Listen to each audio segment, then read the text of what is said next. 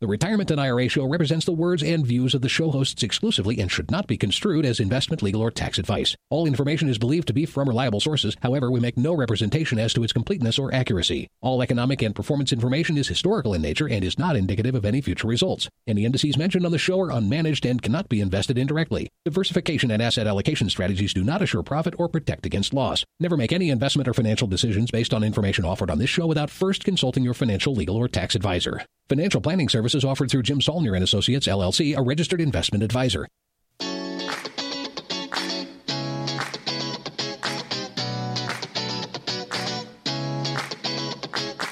This is the Retirement and IRA Show coming to you from beautiful northern Colorado.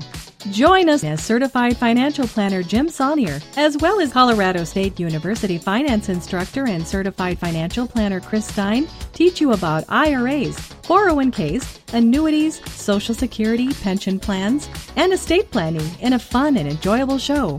Whether you are listening live in Colorado or streaming from their website or iTunes podcast, Jim and Chris want you to know that they're available to help you plan for your retirement. Just visit their website at jimhelps.com. That's Jim, H E L P S.com, and click the Meet the Team button on the homepage. Now, here's Jim and Chris with today's show. Well, hello and welcome to the Retirement and IRA Show EDU edition for this week. This is uh, another show in line with our recent, we'll call it a series now because it's gone for a couple of shows uh, where we have asked people to share with us how they are maybe utilizing some of our approach to retirement plan planning and, and putting their own spin on it. Uh, things they like or dislike maybe about our approach and maybe they have um, used a modified version of it that they prefer and they're kind of sharing that with us. We're calling it the dialogue series, I guess. I'll, I'll name it that since that word has come up a lot. Um, and so today we're going to look at a few more. We've been getting a lot of emails. They're really interesting to look through. I've seen a couple of them. Uh, most of them are going to Jim, so I haven't seen them all, but he's got a sampling of those today, and we're going to talk about those and and maybe you can take some of your own ideas or some of some of your own uh, pieces of the show uh, and the approaches that you hear about and implement them into your own do-it-yourself retirement plan. Since I know there's a lot of do-it-yourselfers out there, I'll I guess address this to them for the most part. So, uh, Jim, if you're ready, you can uh, bring forth the next emails in our dialogue series. bring them forth? Yes. we have about three I want to kind of get through. I thought they, they're three totally different approaches, and I thought that would be a good uh, way of looking at things. Some of the stuff that they do is similar but they all have different approaches. They all have different thoughts about us. One don't like you at all. Mm. Um, spells your name wrong, but don't like you at all. And um, we'll get. Oh, I'm sure we're going to go over that one, right? repeatedly. No, actually, it's not as bad as I'm making it sound. He he started off liking us and then ended up not liking you. Loves me. Just needs to learn how to spell. Oh, can't wait to hear this one. But, anyways, um, they all take different approaches to how they're doing things. So let's begin with uh, just random. I'm going to choose this one because it's at the top of my pile. I printed these, folks. Mm. Rather than doing them through my email, I. You can hear it. Paper. Gone back to the old old Go, style. Went back to the old style today figured I am going to go to paper on this. So, this has been proven to be a very popular series. I hope our listeners find it popular, where people are just kind of, as Chris was saying, sharing their thoughts, their ideas of how they approach retirement. Um, I, just, I just wanted to create a dialogue with everyone. I think this series is running its course. I don't know if it's going to be renewed for a further season but um, I think we'll probably do it one more time, and that's it. There's many, many emails that I don't think we'll get to, but I will try to do occasionally on a Q&A show. And there's some people, even though it was tied to the whole dialogue series, their questions, Chris, pertain more towards the fun number or calculating the fun number or minimum dignity floor. And we can pull those into a general q&a show in the future.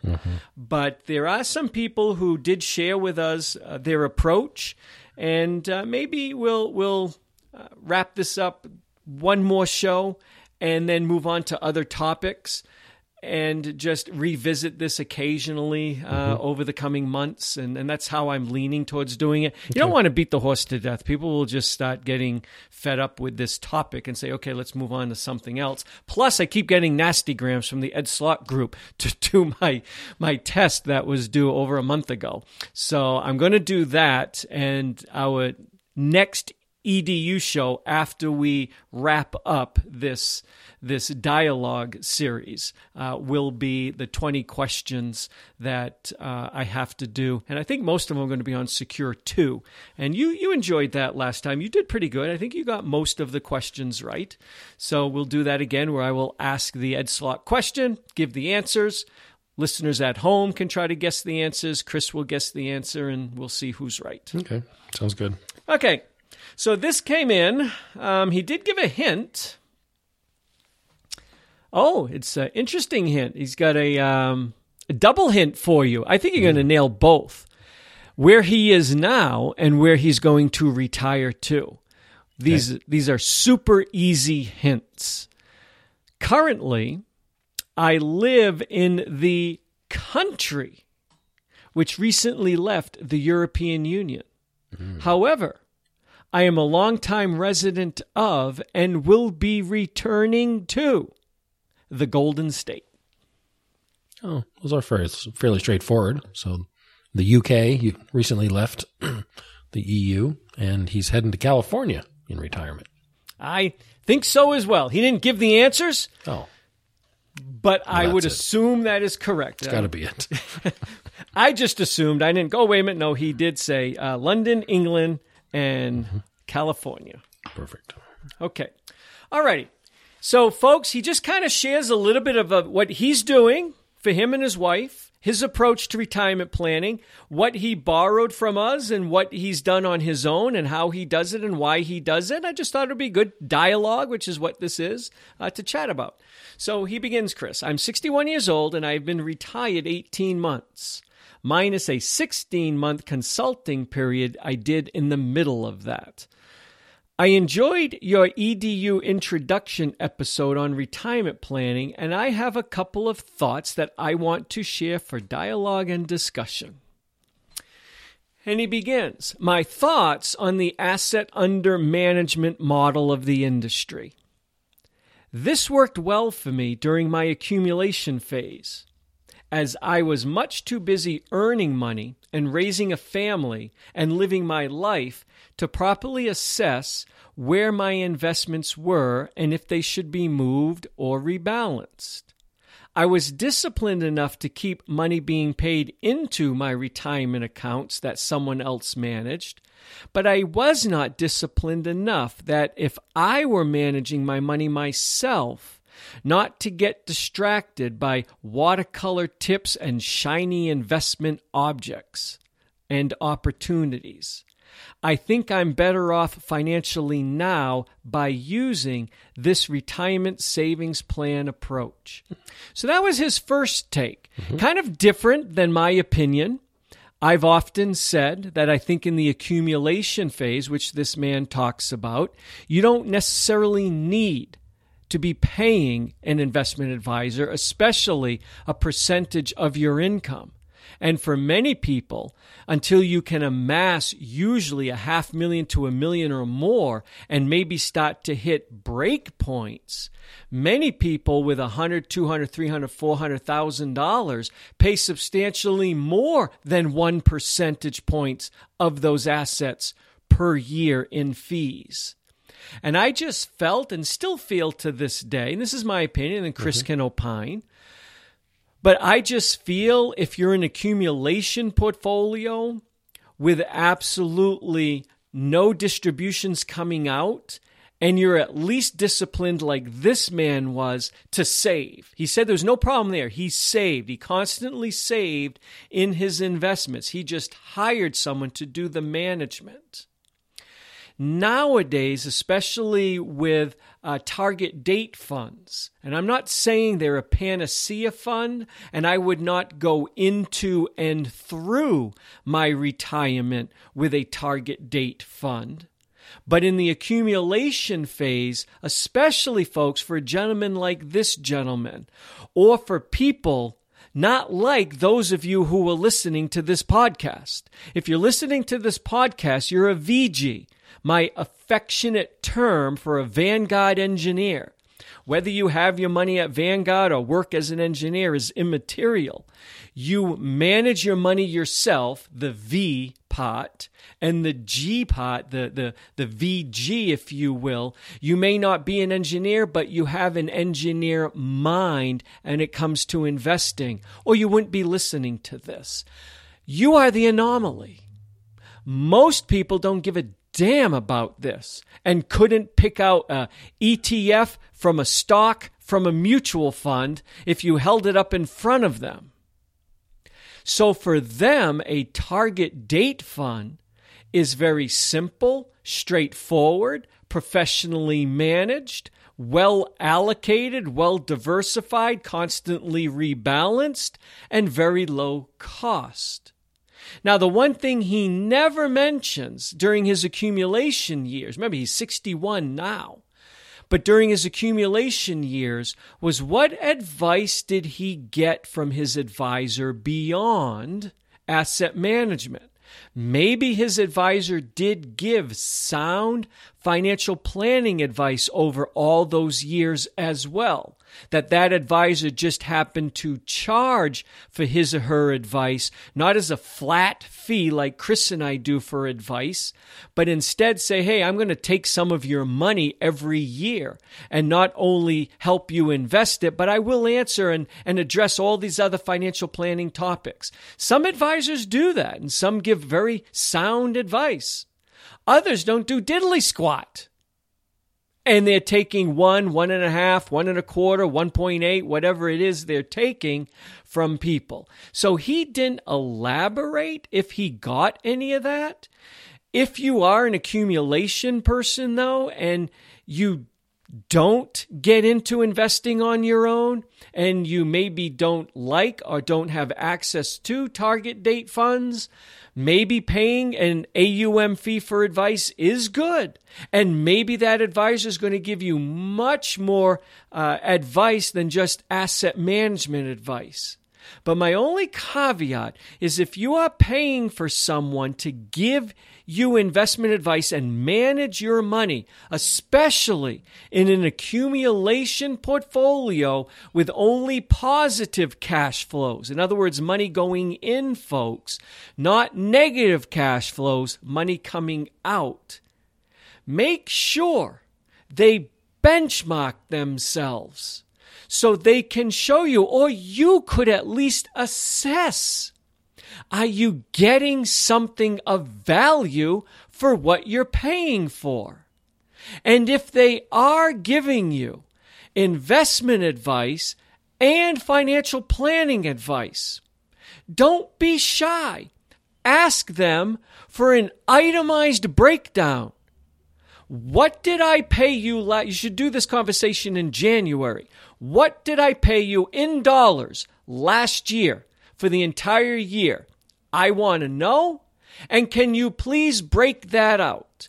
How much of those dollars went to financial planning, non investment related advice? And if you could, can you give the specific, you know, conversations or advice or tasks you worked on? And what percent of that fee went to my asset management? And then I wouldn't be shy. I would ask them, hey, I told you I want a 60 40 moderate portfolio or a 80 20 moderately aggressive or 90 10 aggressive portfolio. Can you benchmark my performance, please, to an appropriate benchmark so we can chat together about performance? So you can see, folks, if there's what the industry calls advisor alpha. Did you get any type of return adjusted for risk beyond what you could have got with just essentially a benchmark. I dumbed down the definition of alpha, but that's essentially what it means. Did your investment advisor provide a return greater than an arbitrary benchmark that at least mimics what the advisor was supposed to be trying to do for you. And alpha is a way for people to determine if their investment advisor is worth the fee. Maybe your advisor is well worth the fee that you are paying for their financial planning if they would just separate it out for you and maybe they're not doing too well on investments or the other way around. They're nailing investments, but they're also charging you X amount of dollars from your AUM fee for financial planning advice, and you think that advice stinks. Maybe then you could negotiate a fee. You could say, hey, you know what? Your financial planning advice, not too great. Can you subtract this out and just lower your AUM fee for the asset management service? Or maybe they're great on the financial planning and not too great on the asset management. And you could say hey can can I just pay you this x amount of dollars every year that you're saying my AUM fee represents for financial planning? Can I pay you that every year for advice? I'm going to take my money and I'm going to put it in a target date fund low cost passively managed holding. Since it's just an accumulation portfolio and I'm saving this for retirement and this one fund is allocated, diversified, rebalanced, mimics my current risk tolerance, pretty much does everything for me at a fraction of your cost. And you're not really beating an index anyways. So I'm going to kind of put that off passively, but I have no problem paying you for your sound advice. Anyways, I kind of ran with that a little, Chris, but I think too many people, not necessarily the VGs listening to this, because they wouldn't let themselves fall into this. But for a lot of people out there, they don't ask these kind of questions of their advisors. They just blindly pay an AUM fee, an uncapped AUM fee, and never question what their 5,000, 8,000, 12,000, 15,000, 20,000, whatever it is, annual fee is even going to. What says you? Well, I, I'm kind of in your boat because I tend to be more of a uh, passive, keep things simple guy, which is something most do it yourselfers can handle. But I could appreciate someone who doesn't even want to uh, worry about that and they find value in having someone else doing it for them. I would just make sure that you aren't overpaying for you or overpaying for that. Um, and not to just, um, hire someone and, and pay an unquestioned fee, I'll even call it, because I think people are hesitant to question the fees. But uh, don't don't sign up for that and, and do it just because you think that's just the way it is. There's no alternatives because there's now more and more alternatives out there, and uh, you know even at some of the, the the large names, they have some some um, asset management type services that are fairly basic, and because they're fairly basic, they're rather inexpensive compared to a more traditional uh, AUM um, house. So there's lots of options out there now. Um, just remember that you know those fees that you're paying, just like your returns compound over time, those fees compound over time. So that little bite they're taking out, you know what what you I guess might interpret as a little bite that they're taking out of your portfolio it builds up and people really underappreciate how, how much the compounded effects of those bites out of your portfolio and those fees actually have on your ultimate balance in retirement, which is that money that's ultimately going to be part of your fun number, right? There, these bites, uh, most people that have amassed decent uh, dollars, um, I guess I would envision it as the advisor that's charged you fees over some 20 plus years hasn't really diminished your ability to cover the minimum dignity floor, but they have directly eaten into your fun number. Basically, you're giving them some of your fun in retirement in order to have those services and just make absolutely sure you're okay with that trade off and that you value and appreciate what they're doing for the fee that they're charging different strokes for different folks. And some people like a more active strategy that might is certainly more expensive to deploy. So I'm not saying there's not things that these advisors are doing that justify what they're doing. I just think a lot of people pay advisors who don't do things that justify and they're afraid to ask about it because they just think that's how things are and they just have to put up with it. That's no that's not really no longer the case here in 2023 in my opinion. There's a lot of options there. Right, and if you do have an active advisor, you should be asking him or her to benchmark. I don't want to go down that road anymore, but it's the only way you can assess if you have advisor alpha. Um, one quick thing that I want to allude to for this gentleman who wrote in at 61. He's wicked old, folks. He's 61. I mean, when I I'm 60, so it's different generation totally. But he's 61. When he was in his accumulation phase, Greg, you, I mean, Pete. Um, Pete. Pete's coming up even now. Pete, yeah, no, hold on, Chris. even in his accumulation phase, Chris, there weren't many options for him. Because you were saying, oh, there's there's people now who can who will negotiate fees. There's companies that will give cut down services for lower prices. They didn't exist. True. True. He's my age. I mean, I mm-hmm. grew up with him too. We didn't have that option. Mm-hmm you had to pretty much go to an advisor to buy a stock, to buy a mutual fund, folks. Keep that in mind. And I mean, Schwab broke into it in the 90s, but in the 70s and 80s, well, 70s, he would have been teenage years, but in the 80s and uh, up through probably the mid 90s to early 2000s, you didn't have online services. You didn't have the ability to do a lot of this yourself. He had no choice but to pay someone, either a commission or an AUM fee or both. So he grew up in a different time. Okay, and I just want the listener to know I acknowledge that as well. Yeah, so he continues. Sure. Now, however, I'm retired. And I can really appreciate your comments this episode, this past episode about the weaknesses in the retirement spending plans of the industry. I have needed to create my own financial Apple numbers model. So he's an Apple guy, not an Excel guy. I have needed to create my own financial Apple numbers model to make myself more comfortable with what you call the fun money category. For example, it has helped me determine should I buy an economy car or a luxury car? What if I install rooftop solar panels? Can I afford that? And can I afford the batteries too? I hope you can afford the batteries too. It kind of defeats the purpose of the rooftop solar panels. What about installing a level 2 electric vehicle charger? Am I upset when my wife wants to spend a small pile of our money on fixing minor issues at the house? Or should I be relaxed about it? In the back of my mind, I'm wondering if an AUM model has run its course and what our options are. I think we kind of answered that question already, listener, on what your options are. There's plenty of options out there. Has the AUM model run its course? Yes. Does the AUM model realize it? No. Will the industry let it go? Hell no. It is far too profitable, far too scalable and profitable for the industry to let that model go.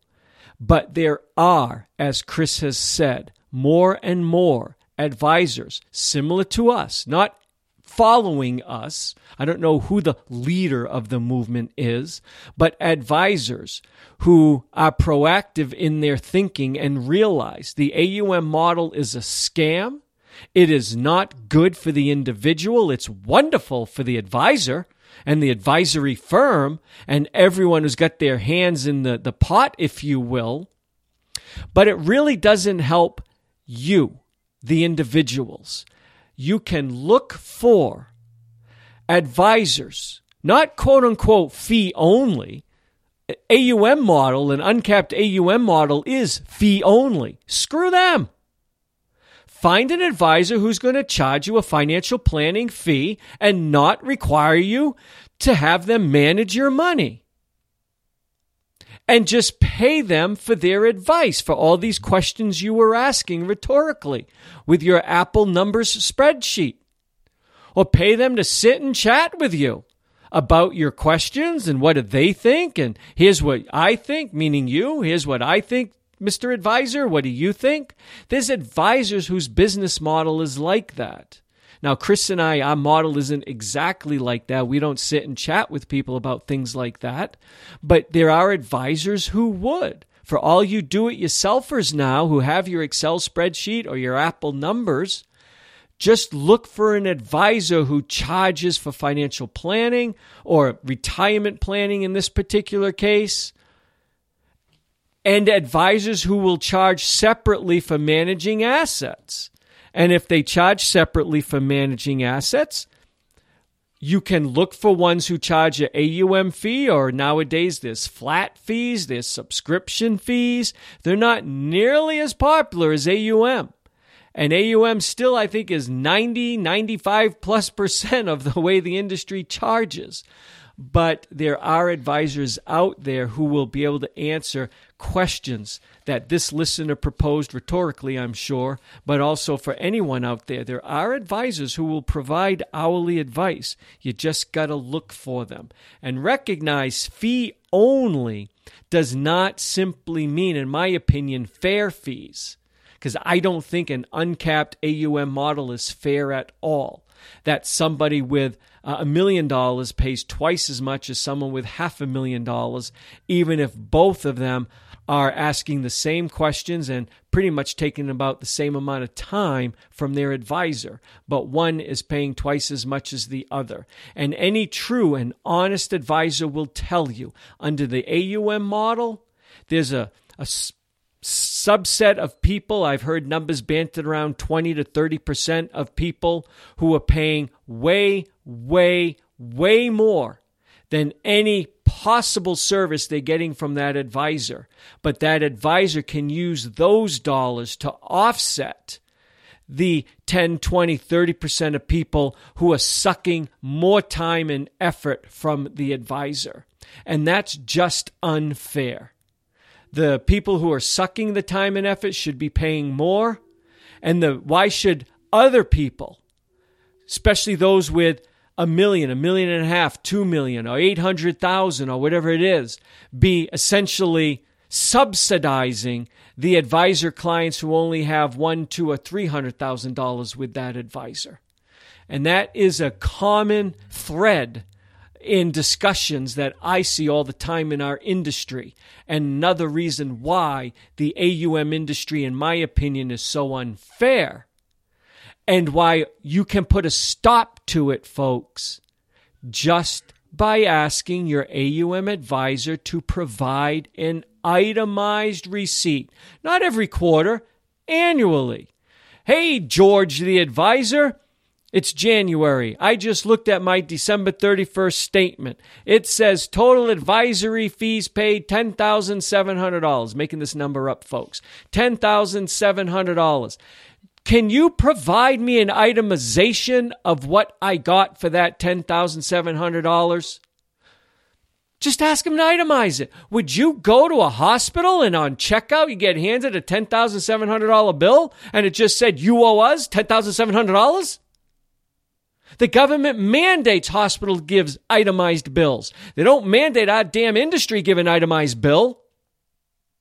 Would you go to a mechanic and you're handed a bill for $5,000? Well, what'd you do for this? All what I had was a, a noise in the engine compartment. Well, we fixed it. You owe us five grand. You would refuse to pay that. You would say, give me an itemized bill. Chris, why don't people demand that of our industry? Why don't regulators demand that in our industry? That was your cue. I'm assuming that's a rhetorical question. All right, let's move they've on. convinced consumers that they're powerless in this. People just accept it, and it's just that is the way it's always been done. That's the way it's just done. Why question us? That's kind of the attitude I think of most in the industry.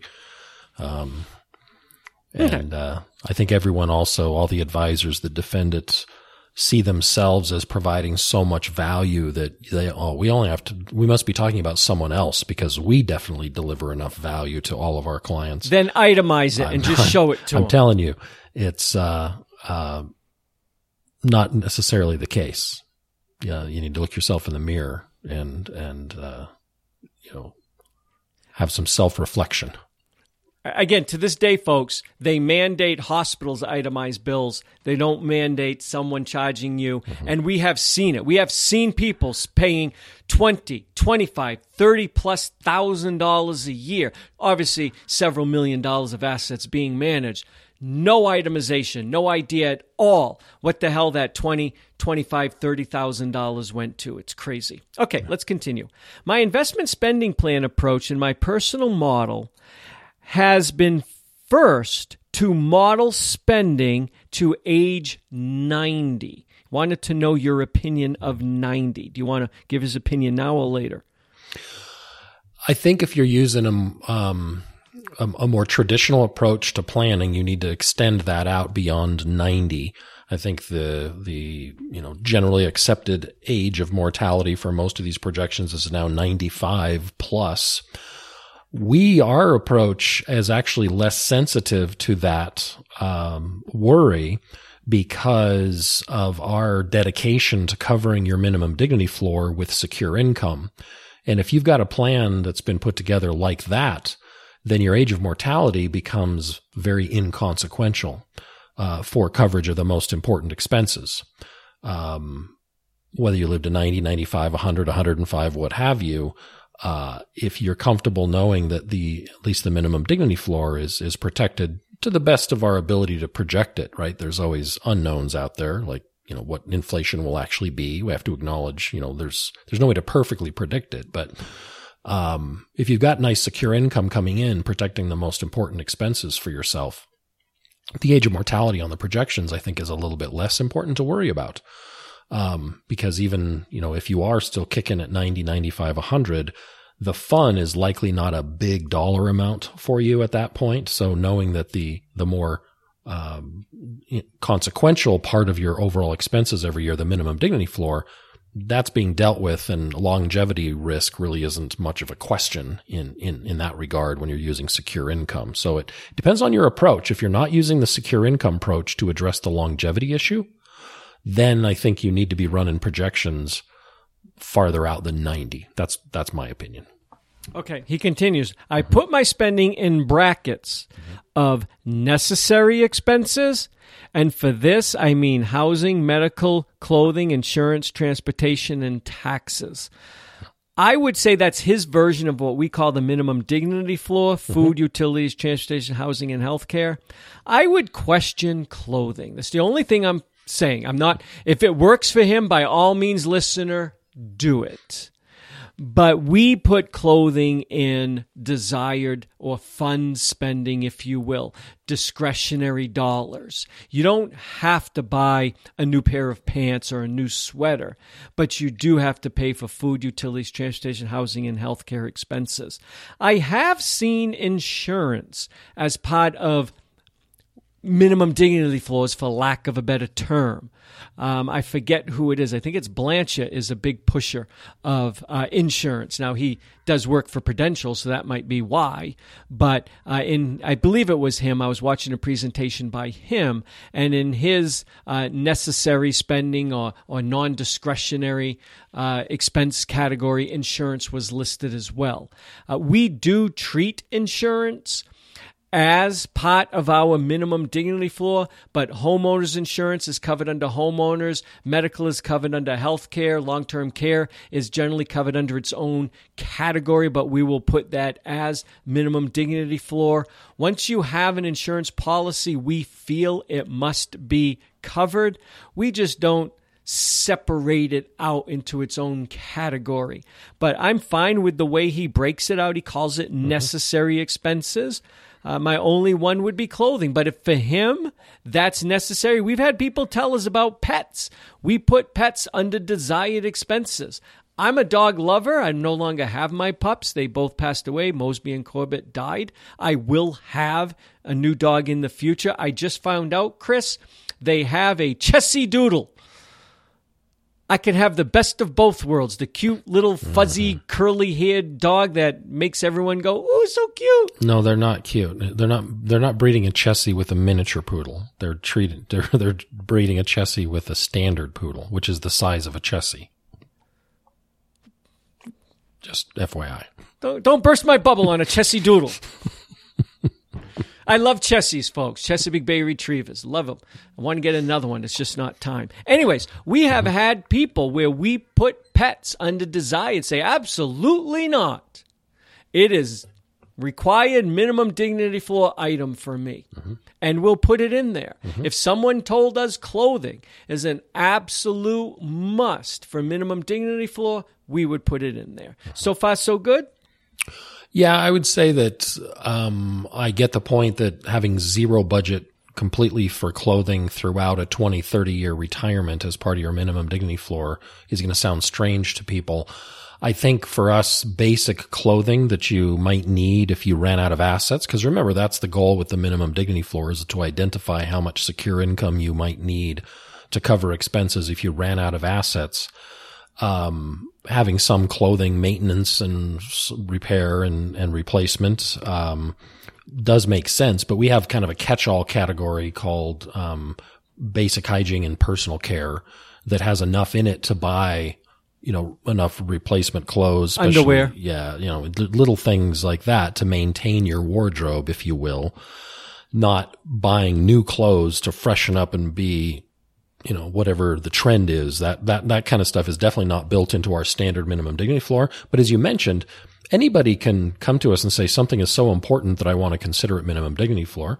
And we're okay with that. We just remind them what you're asking us to do is include an expense that you want to make sure you cover, even if you ran out of assets. So if you tell me you're going to spend $8,000 a year on clothing, even if you have no assets at all, and that's where you're living at this point, uh, if the answer to that is yes, that's minimum dignity floor, and we're going to stick it in there. Usually, when I phrase it like that, people think, well, maybe let's put thousand dollars a year, you know, 500, some basic amount in the minimum dignity floor. And then the rest we will make desired. That's usually how that conversation goes. Okay. So he continues. Next, I have flexible. And for that, I have gifts, traveling, dining, entertainment, charity, as well as my buffer. So he has another category, almost what we call fun, mm-hmm. because gifting is fun. We we get we have got a few questions recently on where do we put these types of expenses. Fun number is essentially, folks, if you break it down, if you stop and think about it, it's your discretionary expenses that remain after food, utilities, transportation, housing, healthcare, guaranteed inheritance, aging and long term care, and buffer have been addressed. What the hell is left to spend money on? discretionary items. We call it fun number, but gifting while you're alive is fun or people wouldn't do it. You find pleasure in helping children or charities or, or loved ones by giving them some of your wealth and watching what they'll do with it. So his what he calls flexible is what we would call fun. Travel, dining and entertainment. Minimum dignity floor is food. And that's essentially what you go to the grocery store and nowadays have delivered to your house from the grocery store. Dining out, that's an experience. You're, you're, you're paying substantially more than that plate of food is worth. And that is discretionary. You don't have to go drop a hundred, two hundred dollars on on a dinner out with with your family, but you do have to drop twenty bucks at a grocery store to feed dinner for your family that night. So there's a difference. So I have no problem. And then he put car purchases and charity um, under flex. Excuse me. He put I sorry car purchases in his next category, but charity and a buffer. Um, we don't generally put the buffer in the fun number itself.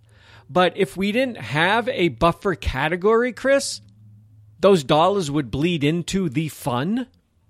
And we were just talking about a certain client today, don't mention anything, but during our group meeting, and I was remarking to the group that we, if, if these dollars aren't enough, he may have to pull from his fund reduce it and push them into this reserve position that he has if we redetermine he needs more. To which you rightly pointed out, well, if he doesn't want to spend from his fund for that, he can take from his buffer.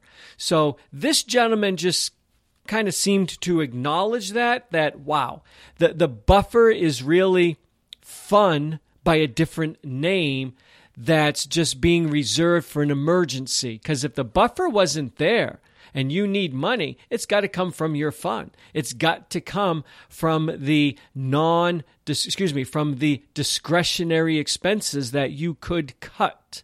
So I have no problem with the way he's breaking this out so far. It's working for him. I think that's great. And then he says, and I created another category, one offs.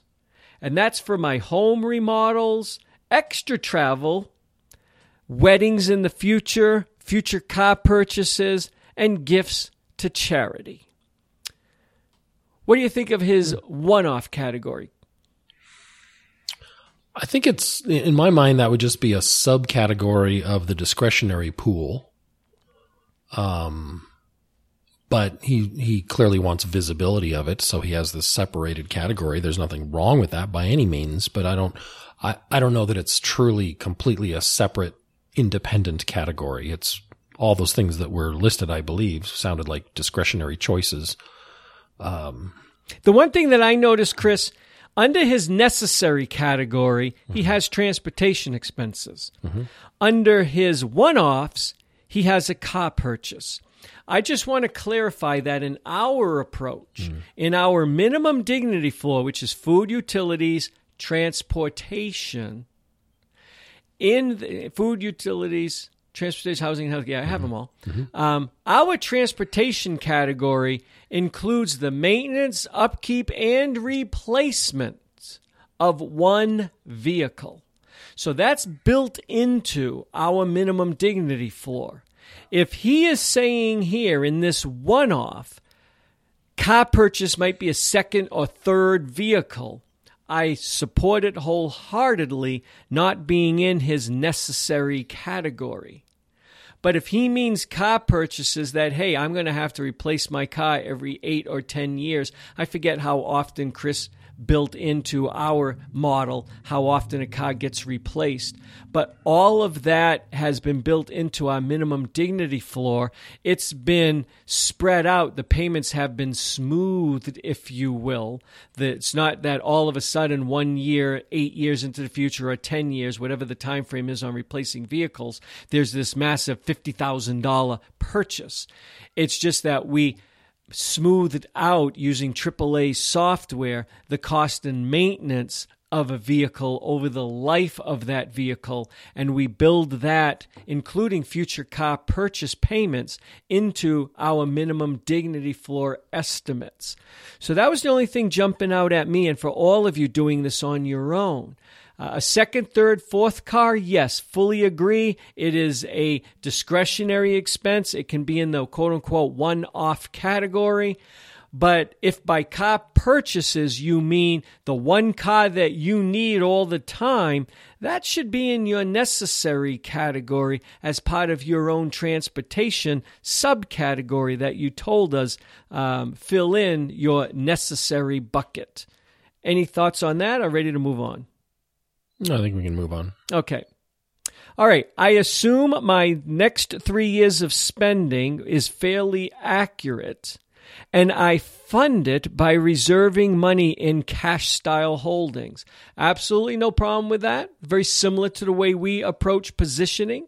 He's just saying he then takes all these categories. He's got three of them again necessary, flexible, and one off looks at the expenses that he feels from each category he's going to need to cover over the next three years and puts it in cash like holdings. I have no problem with that. Mm-hmm. Capiche with you? Yeah. From years three to five, I feel I'm starting to get less accurate in my estimates and the money that I will need to conserve for it, but I will put it in equities and bonds. I'm okay with that. He's starting to take a little more risk if he's comfortable with well, it. It depends on how much equities. True. I was just ready to say that. okay. Three years is not that big of a buffer, mm-hmm. if you will. And again, we we got away from using three simple buckets of money, which is what this gentleman has done, as you'll see in a minute.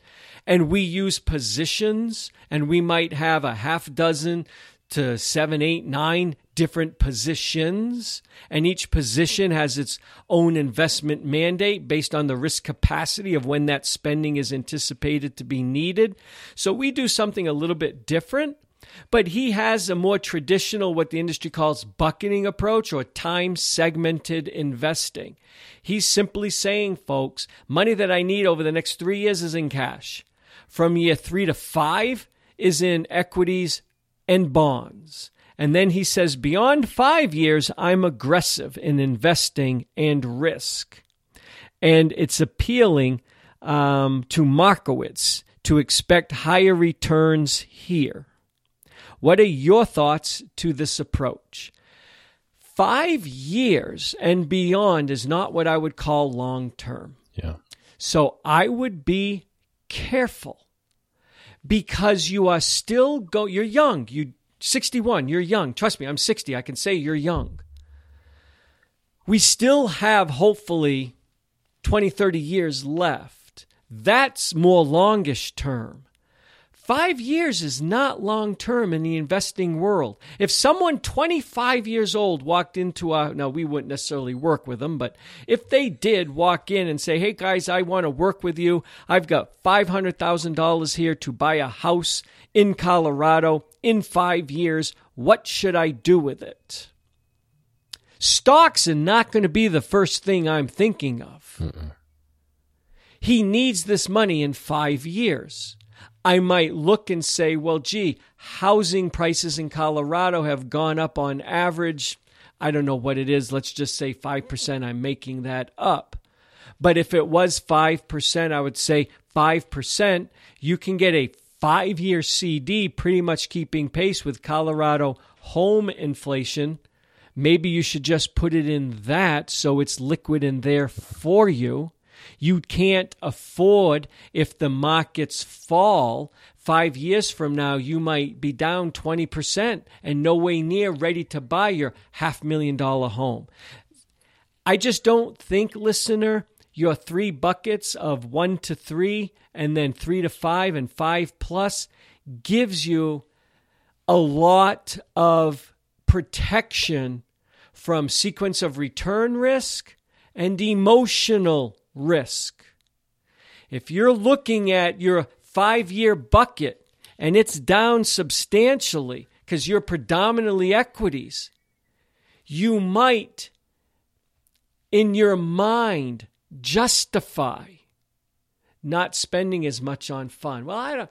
I don't have to do that this year. I'm going to do it next year or the year after. And you might come up with a reason why. Oh, the, the weather doesn't look too good. I don't want to go on that cruise. Or who wants to go elk hunting in, in Alaska? Well, there'll be moose hunting if I go to Alaska. I don't need to go moose hunting in Alaska. It's cold. I don't want to go. I'll find a reason to justify it, maybe. But the true reason behind the scenes in my mind was holy moly my five year pool of money is down 23%. I can't spend this money. And to me, that's as big a failure and a big a risk as outliving your money and not having anything. Our time, I've entered, so have you listening. You're not far away yourself, Chris. We're entered. I'm into my last third of life. We know this. We're not getting younger, stronger, and healthier. And I hope at 60, I can say 10 years from now, I'm still going to be doing this, that, the other thing, but I just don't know anymore. I don't like it. It's frustrating. It sucks getting old. My back hurts. I'm sore in the morning. It's just, it's, I'm not having fun until I get up and at them. And I know I'd said this to my girlfriend the other morning. It's not going to get any better. I know my days of doing the activities that I like to do are numbered. I don't want any retiree at 60 to have to put off having fun because emotionally they freaked out because of a five year pool is down a lot. So I, I just don't think you have enough space in those time segments. If you're going to take a time segmented approach, that's my opinion. What are yours, Chris? Well, I do think that uh, I tend to favor uh, separation or protection from equity volatility for your spending more in the eight to 10 year total, not of cash, but you know, the two to three years worth of cash and then four to eight to 10 years, uh, you know, of, of other protection, uh, gives people the peace of mind and gets them closer to that. I'm only putting at risk my longer term money if we can push it out to that 10 year and beyond uh, phase. So that's my preference. But, you know, you're, I mean, there's everyone can do kind of their own thing as long as they go at it eyes wide open and are aware of the trade offs. Your example about the person, you know, wanting to buy a house in Colorado in five years, I totally get what you're saying, and you and I would would likely not uh, put put dollars at risk in such a short time horizon. But if someone was willing to say, you know what, I I really would rather buy a more expensive house so I would like to invest this in a way where it could go up more uh, than than five percent potentially. And I'm willing to, if things go down and I'm down 20%, either accept a $400,000 equivalent, equivalent house or, um, um, delay my home purchase. If I was willing to accept and deal with the downside, you could make an argument for investing in a way that gives you the potential upside. You just need to do it eyes wide open and realize the trade offs that you're making. I agree with that, but a 25 year old who might have to delay one or two years, yeah. chances are they will have that extra time. Right. A 61 year old yes. who might have to delay. Mm-hmm. You know, five years in, he can't do and he has to go even longer. That pushes him to 68, 69, 70, and we just don't know, folks. Remember, right. It's always going to happen to someone else. I get that. It's never going to happen to you. But there is the other guy, and the other guy is out there, and someday, like it or not, you will be the other guy. Everyone will be the other guy.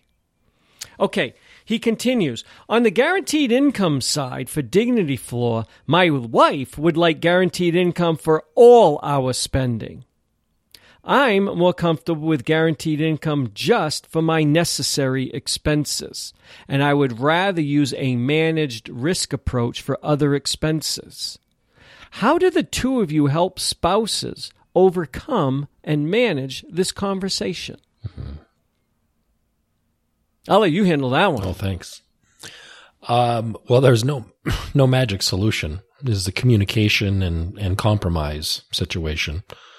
Um, maybe there's one thing I have seen is, um, a spouse like the wife in this particular case that's looking for more guarantees or assurances on the cash flow, but the husband is is clearly not for covering all the expenses that way.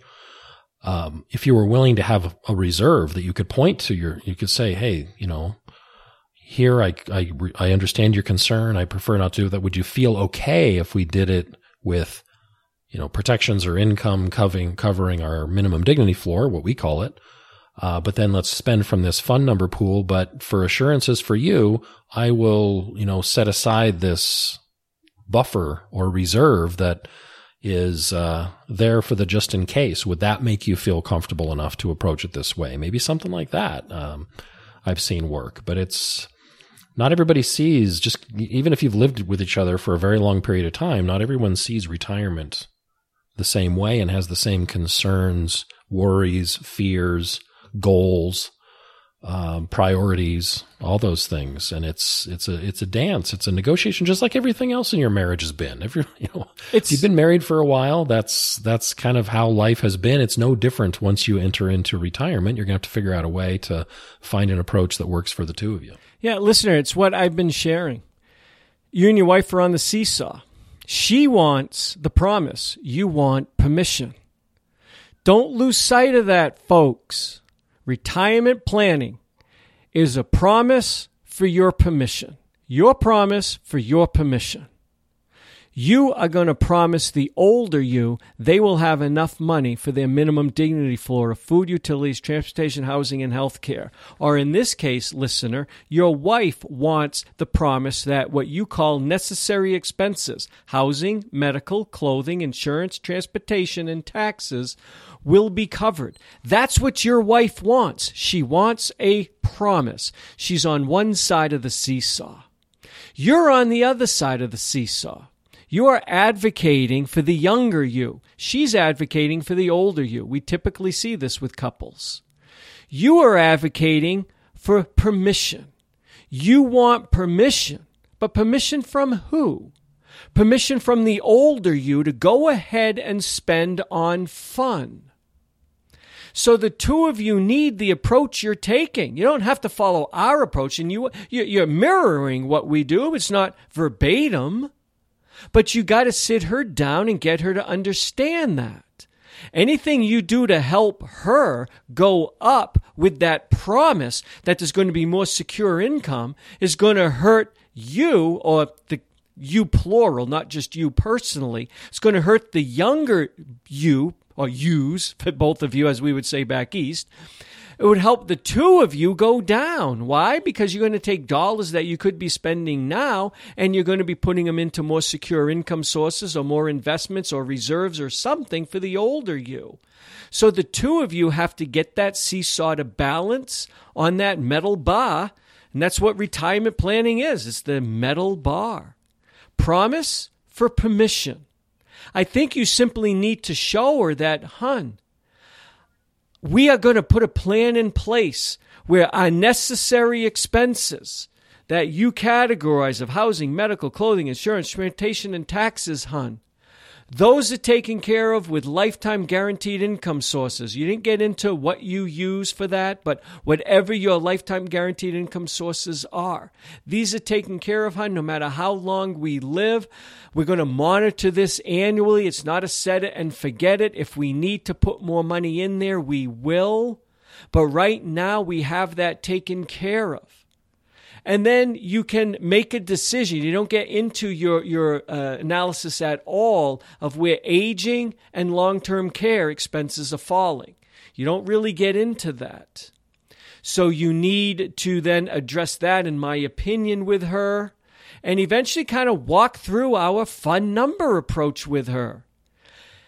But once I think she sees that what you guys categorize as your necessary expenses is protected, you can explain to her that it's not necessary for us to protect with income all these other expenses and get her to understand she doesn't want to force herself for fun to have to live by a set budget of income that comes in every year because the time to spend on fun is limited. Truly spend on, on fun things that you want to do. The gifting that you alluded to, the charitable donations that you mentioned, those can be done at any time throughout your retirement go go phase, slow go phase, or no go phase. But your go go phase for fun.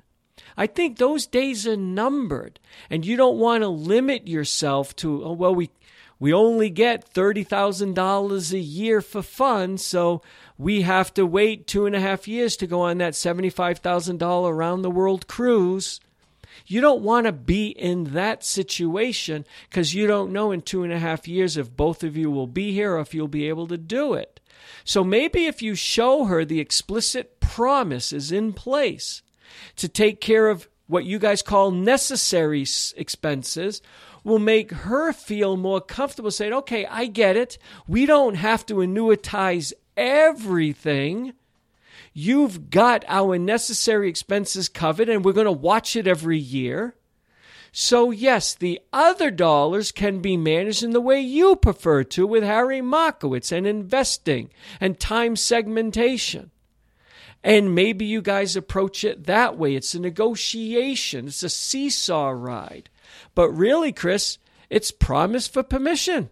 what I've been saying all along. Mm-hmm. So he continues, and he's we kind of addressed it already as he wraps up. He says, My final question. You constantly describe the fun bucket in terms of spending money on myself and my spouse. And that's fair enough, and honestly, that's where most of it is going to go. But knowing you can make a bigger difference in a charitable cause or in a child's life, what about taking more of those expenses which he calls one off, and using it now to help people learn and go to school. Mm-hmm. While you are alive, you have control over what impact these dollars have. I think another term for your fun bucket should be the impact bucket. Where do you want to have the biggest impact before you pop your clogs? And he says that's a Britishism for dying pop your clogs. Listener, we fully support what you just said there. Mm-hmm. Um, to us, again, what we call the fun number. Fun is different things to different people.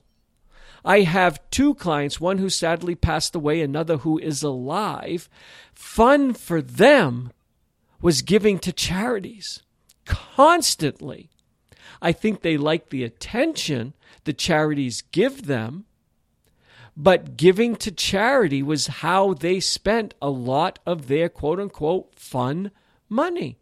It's whatever you feel is fun. And if sending a child to education and watching them learn or paying for someone's wedding gives you joy, that's just as fun as going on a cruise. It doesn't have to be a cruise or travel, it can be gifting we always encourage our clients why wait for someone to die to get your money? If you truly don't need and you have to have a good analysis in place, because once it's gifted, once it's gone, you can't get it back. So that's why a lot of inheritances are received at death as an inheritance and not during life as a gift. But if you are blessed in the sense where you truly do have excess dollars and you can't conceivably need them, then yes, absolutely give it during life. That's my thoughts. Yeah, and I when people bring up these things, I generally say, well, the fun number or fun budget is our playful description for what you should view as a purely discretionary pool of funds for you to do with as you please. That doesn't roll off the tongue as easily as fun budget or fun number. Um, but that's really what the fun number is, is it's the purely discretionary pool of funds that's available or left over after all of your other priority items have been addressed to your satisfaction. And if you want to give all that away or some portion of it away or none of it away, that's at your discretion. And, um, you know, some people might not think of that as fun, but that's kind of the context in which we're using that, that word. Okay, perfect. Do we have time to get into the emails that we still have or uh, not? Probably not another email. If we have anything else we need to type about this one, that would be fine. But but uh, we don't have time to start a new conversation. Okay, well, I skipped over then something in his email. Then I might as well get back to it since we have a limited number of time. Going back to the conversation between him and his wife. Um, how did the two of you help spouses manage this conversation? Currently, our conversation is specifically focused on how much we should guarantee. If that's the case, in my opinion, listener, I think you have to concede and give to your wife, fully guarantee the category the two of you created and named necessary expenses. I think those expenses should be fully guaranteed with lifetime guaranteed secure income. So he continues What is the mix for this guarantee between cash, bonds, and annuities to fill it out? to me, the mix should be, and people aren't going to like this cash and bonds do not continue forever when they run out. Yeah, but if they're using that for just say the delay period or the period until they annuitize, I could see them fitting into a a timeline where we're only asking them to do their job for a fixed amount of time. That would make sense. As far as predicting a long-term need, cash and bonds aren't going to do it. I mean, aren't going to put you in the secure position that we would like to see. And I'm, I'm deducing your wife would like to see. So it depends on how you're going to use those cash and bonds. If it's just for a delay approach until you annuitize later on with the intention of doing that for your longevity protection, um, that, that could make sense. Okay, I'll concede that, and I agree totally. But I read it more from the standpoint that how much of our quote unquote guaranteed income should be in annuities and how much should I be managing uh, through cash and bonds. Mm, well, those that's not guaranteed income. Then no, I agree with that, you. That's that's my point, mm-hmm. listener. Chris is correct, and we talk about this all the time on our podcast. We don't believe in using annuities for what we call the delay period shortage. That's the period between, for, for minimum dignity floor. That's the period, or what you call necessary expenses in your email listener. That's the period between retirement, or where you are now at 61, and when your full retirement benefits have begun, um, which for most people is age 70 for Social Security. When you have all your secure income turned on. During that delay period, yes, you can uh, you you know the the assets, you know how much you're going to need, you know the end date. So you know the exact dollar amount and you can divide that amongst stocks, excuse me, amongst cash and bonds. But if you're asking me for long-term minimum dignity floor, the explicit promise your wife is looking for that her necessary expenses will be taken care of, no, cash and bonds are not an appropriate place for those dollars. Lifetime guaranteed secure income that will provide payments for as long as you or your wife live, no matter how long it is. Even if you have no assets left, those payments continue. Cash and bond reserves or a bond ladder designed to last a certain period of time is great. What if you live one day longer or a decade longer than that ladder? Not so great anymore. So I think for what you call necessary expenses and what we call minimum dignity floor expenses, it should fully be covered with pension, Social Security, and income annuity. You don't tell us much about any other sources of secure income you may or may not have. But he continues. He says, We recently decided against purchasing an Athene annuity. And he lists the Athene annuity. I won't name it, it's just a long, ridiculous name because we felt we were simply trading the volatility of the market for the volatility of Athene with far less flexibility. I will say, listener, um, I'm not a fan of private equity owned insurance companies like Athene for lifetime guaranteed income. I don't necessarily see an issue buying a MYGA or a short term fixed indexed annuity, which Athene is huge with. But I would have uh, an issue with that company. We've said this on the podcast before, especially after I started following uh, two gentlemen who founded a, a, program for rating insurance companies called the TSR ratio. Uh, they are not fans of Athene at all. They're not fans at all of what a lot of these private equity owned insurance companies are doing uh, with their books and how they're cooking their books and passing off a lot of risk to reinsurers that are owned by Athene themselves and based overseas using uh, GAAP accounting instead of SAP accounting and all the games, all the manipulation that these companies do, the engineering of their balance sheets is appalling. So I can't say you made the right decision, but it's a decision that I wouldn't lose any sleep over. But just because you chose not to use Athene for guaranteed lifetime income doesn't mean there are no other insurance companies with much stronger balance sheets who aren't doing the the balance sheet engineering and the offshore reinsurance affiliates uh, and the the GAAP accounting over SAP accounting games. You still should consider lifetime guaranteed secure income for some of your expenses. I think your necessary expenses uh, at least, and provide that promise that your wife seems to need. Uh, again, I have no problem with you not moving forward, but don't paint all annuities in a negative brush because of what private equity owned insurance companies are doing. There's still a lot of mutual insurance companies that are well managed, hundreds of years old, strong books, and they're not doing a lot of the engineering that these private equity and stock based insurance companies are sadly now doing. The regulators are starting to wake up to this.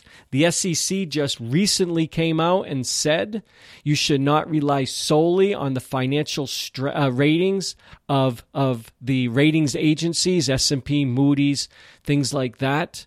Pointing out the obvious, they were highly rating a lot of bank assets in 08, and look where that led. So don't rely on just the ratings agencies. You should look at other metrics and measures. I just don't think you should paint the entire insurance industry as, oh my God, I'm not going to buy any risk pooling. I'm not going to pass longevity risk, which is an insurable risk. That's what an income annuity is it's longevity insurance.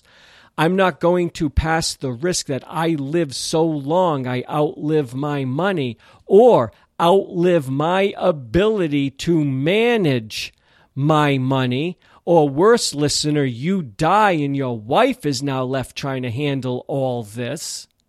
You need to leave her and yourself if the older you does not have the financial wherewithal to manage assets anymore and make wise decisions. You need to simplify some of your finances as well. It doesn't sound to me as if your wife is into this as you are, and she will appreciate the safety and security of a steady check. But don't just say, well, Athene, I did my research. I don't like them. I don't like the gamemanship that they're doing with their books. Um, I'm getting out of this Athene contract. Great. But don't say, and there's no other insurance company I would want to work with. There's many insurance companies out there.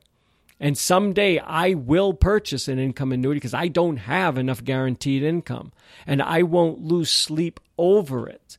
I may not choose the company with the highest income benefit, but I will choose a company that I feel strongly will be here for the remaining 20, 25, 30 or so years that I will have left remaining when I purchase my income annuity.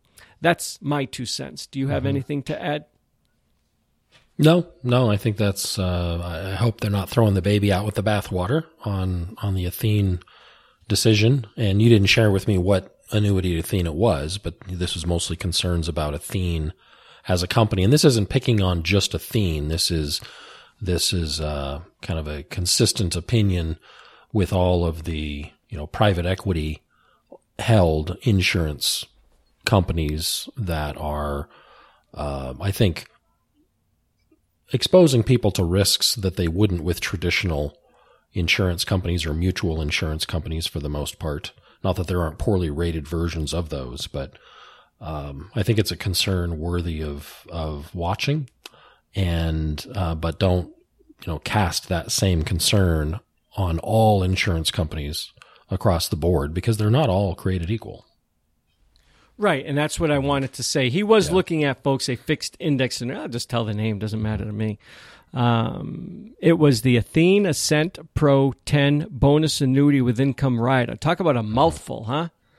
Yeah, and that's not for for our purposes for just plain old standard predictable income to cover your minimum dignity floor, which is our approach. We prefer more simple income annuities rather than any kind of indexed product. I can a- tell you, Chris, this annuity, just by the name, Mm-hmm. is complex. The bonus feature, whenever you see bonus, just use a different word bogus. I'm, I'm, I'm totally serious because it's bogus.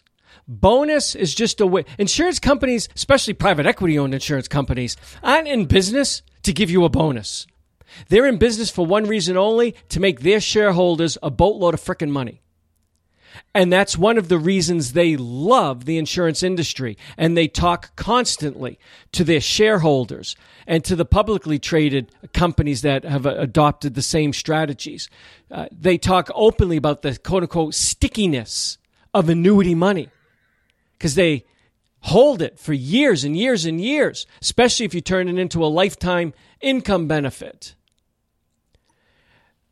Bonus is just designed to the gullible to get you to think you're getting something for nothing. But if you actually read the disclosures associated with the bonuses, they do disclose in there, probably in eight point font on page 57, but it'll be in there that bonus annuities generally carry lower cap rates, lower participation rates, lower payouts. Well, they've got to scrape the money They've got to get the money somewhere. Mm-hmm. So, anyways, I just tell people if you're being sold a bonus annuity, just substitute the word bogus and see if you still want to buy it. But what I'm just saying is this is an incredibly complex product. I'm going to think the 10 means the number of years. I'm totally guessing that the annuity is going to have the penalty phase. Bonus is bogus.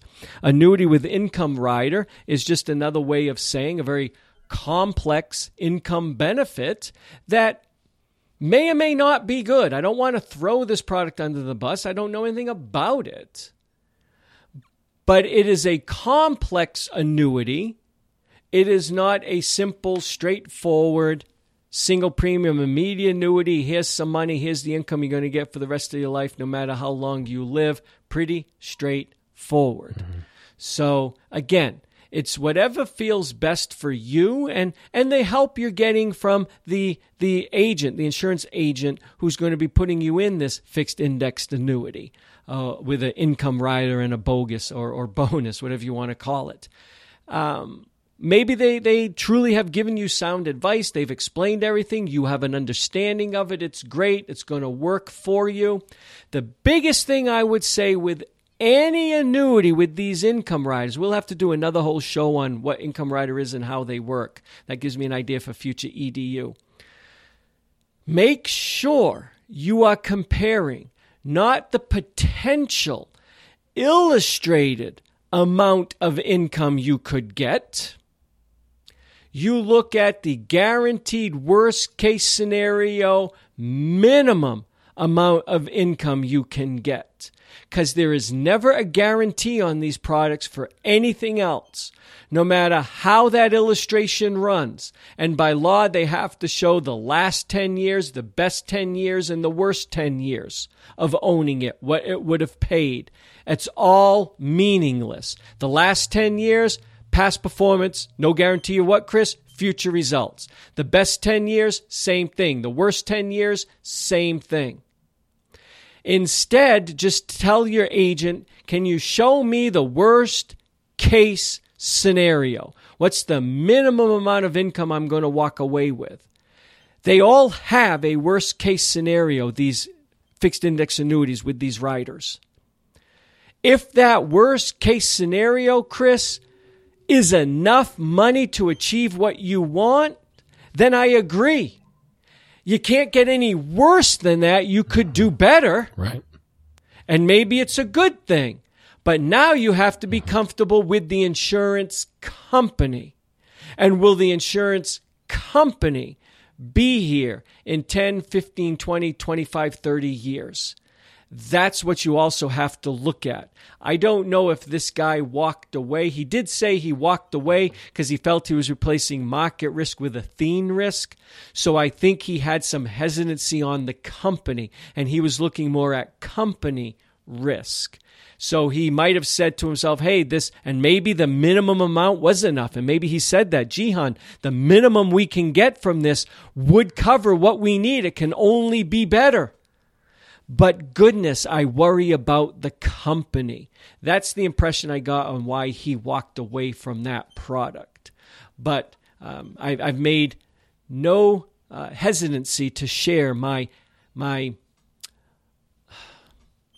un what's the word I'm looking for? My unwillingness to commit to a private equity owned insurance company and the rampant balance sheet engineering schemes they do. Yeah, with the current regulatory environment, I think the concerns are valid. A lot of this could be cleaned up and tightened up with better regulations. Better regulations, yeah. Not that I'm, you know, regulations can't solve everything in the world, but I think the pendulum has swung too far on the scary side. Exactly. For, for this particular back. circumstance. So yes, this, and, I think it's totally worthy of additional regulation. And Congress has started. Um, yep. Tom Gober, the gentleman, one of the founders of TSR, testified before Congress. Uh, and Athene and Tom have no love lost between the two of them. And they have argued in public writings repeatedly with Tom calling out Athene and Athene telling Tom he doesn't know what he's talking about. One of those two parties is right. Only time will tell. But I have seen or I'm starting to learn of the engineering gimmicks they do on their balance sheet, and I'm very worried about private equity owned insurance companies. I feel much more comfortable with mutual owned insurance companies. Some people feel comfortable with fraternals. I'm hesitant because fraternals have no guarantee fund protections, but fraternals and mutuals, because they're nonprofits, tend to have much better balance sheets than private equity owned and stock based companies. So keep that in mind as you evaluate lifetime sources of income. Now, if your money is with Athene or any private equity owned insurance company, I'm not saying run out and replace it. Oh my God, they're going under. Especially if you just have MYGAs. MYGAs have been king lately. If you have a three year, four year, five year MYGA, especially if the MYGA is under the guarantee account protection of your home state, I wouldn't panic. It's just I can't tell a listener or a client, let's buy an income stream for a company that, hell, I don't even know if they're going to be around in 30 years or 20 years. I, I just don't know. It's too much risk there. You you should be shopping not necessarily for the highest income payout on a lifetime guaranteed income stream. A company that you can feel comfortable with. I think that should take more precedence to oh i can get a hundred dollars more uh, a year though with this company or 50 bucks more a month or whatever it comes to you might want to forego just the highest payout and look at the strength of the insurance company. And as the SEC just said a few weeks ago, don't just look at the ratings agencies. But regulators are starting to take notice of this. And you know what's causing it, Chris? Isn't necessarily what we're talking about private equity owned insurance companies taking over essentially the fixed indexed annuity business and these lifetime benefit riders, is that Athene has quietly become one of the biggest purchases of ERISA protected pensions. Mm-hmm and you're giving up ERISA protection and Pension Benefit Guarantee Corporation coverage and going to non ERISA protected, no pension benefit guarantee coverage to a private equity owned insurance company. And the regulators are finally starting to say, wait a minute, that doesn't seem right. It's just that they, they move at the speed of cold molasses on a February day. In other words, not very fast. Okay. Okay.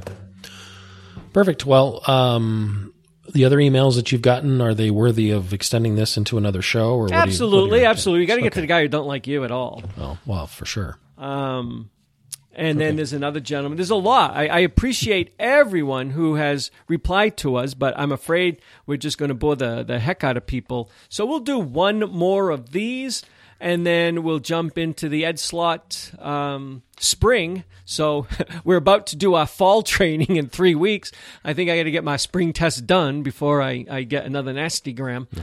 So we'll do the Ed Slott uh, test after one more EDU on this topic. Perfect. Okay. Well, thanks everybody for listening. Thanks also for sending in your your uh, emails on this dialogue about how you're kind of doing your own retirement planning and how it is similar or different from what uh, from what we propose. Uh, we really do appreciate it. We appreciate everybody listening. Uh, makes the show work. Um, and uh, we'll be back next week with a brand new show. You have listened to Jim on the radio, read his quotes in the media, and enjoyed his banter on iTunes. But even now, you may wonder what sets Jim Saulnier and Associates apart from other financial planning companies. The answer is quite simple. Jim's diverse team of professionals specializes in retirement planning. They form a lifelong relationship with you and measure their success not through product sales, but through the security and prosperity you may achieve in your retirement.